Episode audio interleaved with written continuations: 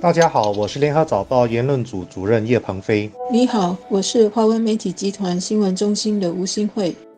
英华自主中学一名十五岁的学生在二月三日在义顺战备军协俱乐部的高空活动时发生意外丧命。更早前，蔡厝港科勤小学四年级的女学生在参加学校的高空滑索时从四楼跌下重伤，让学生户外活动的安全问题成为舆论关注的焦点。很多家长都担心自己的孩子参加这类的户外活动是否安全，也有意见认为要培养孩子的品格和毅力，不一定非要通过这种危险的活动。希望教育部做出检讨。这些担心并不是没有道理，但与此同时，我们也得避免矫枉过正，得出因噎废食的错误结论。在本月发生户外高空项目的致命意外事故后，教育部已经宣布暂停所有包括高空项目的户外学习活动，直到有关的案件调查结果出炉。这是慎重起见，确保学校的一切高空项目活动呢能够。有安全措施和安全步骤到位，暂停活动也是让各有关方面，包括学校和承包户外活动的机构，能够利用这个时间做好全面检讨和加强安全部署。所以，新加坡户外与探险教育协会呢，在星期三宣布下来，他们会做的进一步安全措施，例如在教育部的禁令解除后，学校可以恢复。户外高空的活动项目时，一些户外活动的教育业者呢，就会要求教练能够佩戴随身的摄像机，拍下整个安全准备工作和活动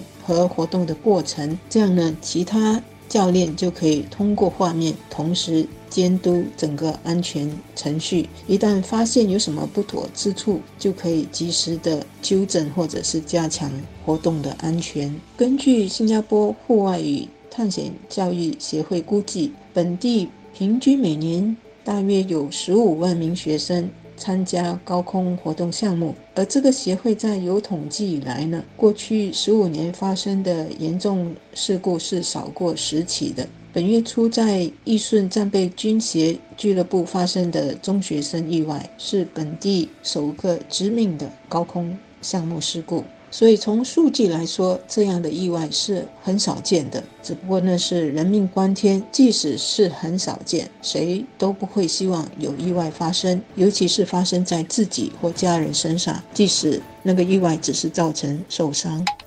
跟前几代人不同，如今的家庭普遍少子化，家长对孩子的投入更多，对他们的安危当然也更加的重视。这并不是说以前的家长就不顾孩子的死活，而是过去的生活没有那么富裕，家里孩子又多，家长不可能像今天的家长那样细心的关注孩子的生活。以前的孩子不像今天的孩子那样得面对沉重的学习压力。他们有更多的时间社交和游戏，一些自己发明的游戏其实也并不是完全没有风险的，但是孩子却从中学习交朋友和克服困难的生活能力。今天的孩子缺乏同样的环境，要培养相应的能力，就要更多的依赖学校了。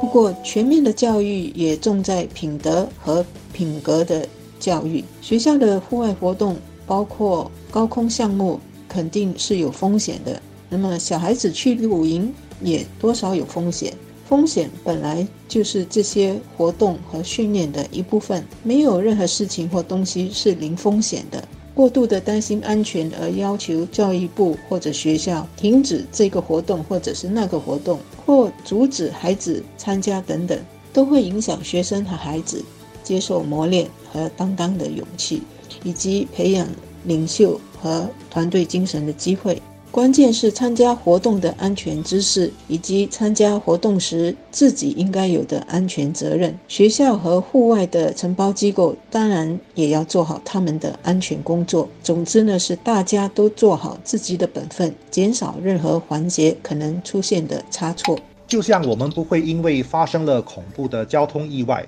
就要求禁止人们开车一样，我们也必须避免因为发生了学生户外活动致死的意外，就要求教育部停止这一类的活动。任何的活动都存在风险，现实生活也到处存在风险。我们唯一能做的是提高安全措施。教导孩子的安全意识，把出事的概率降到最低。完全消除风险是不可能的，而且也不一定是好事，因为我们不希望孩子变成温室里的小花，缺乏在现实世界里生存的能力。新加坡在独立时强调刚强勇猛的国民精神，就是因为新加坡的生存环境条件非常的艰巨。尽管今天新加坡已经有了比独立时期更丰富的资源，我们的先天不足还是没有改变。所以，我们的国民必须具备。冒险的精神，这也是为什么新加坡始终坚持国民要当兵来保家卫国。如果家长觉得孩子参加户外活动有风险，那么当兵时军训的风险不是更大吗？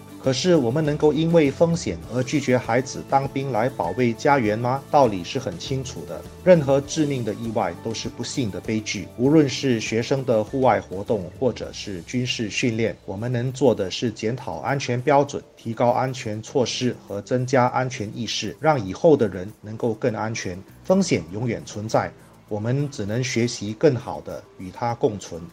在减少安全风险和培养孩子的毅力和勇于接受责任与挑战方面，学校教育或家庭教育都可以做好平衡。生命的旅途本来就不是风平浪静的，关键呢是不做无谓的冒险、无谓的牺牲，更不要因为自己的不负责任和大意，伤害了自己和别人。安全第一，这是无论哪一个生命的阶段。每个人都应该有的责任，把这个责任做好。那么，无论在哪个岗位、哪一个身份、哪一个角落，即使是有风险，还是安全可控的，因为大家都做好了自己的本分，而不只是指望别人做好，自己却是零安全意识、零安全防范。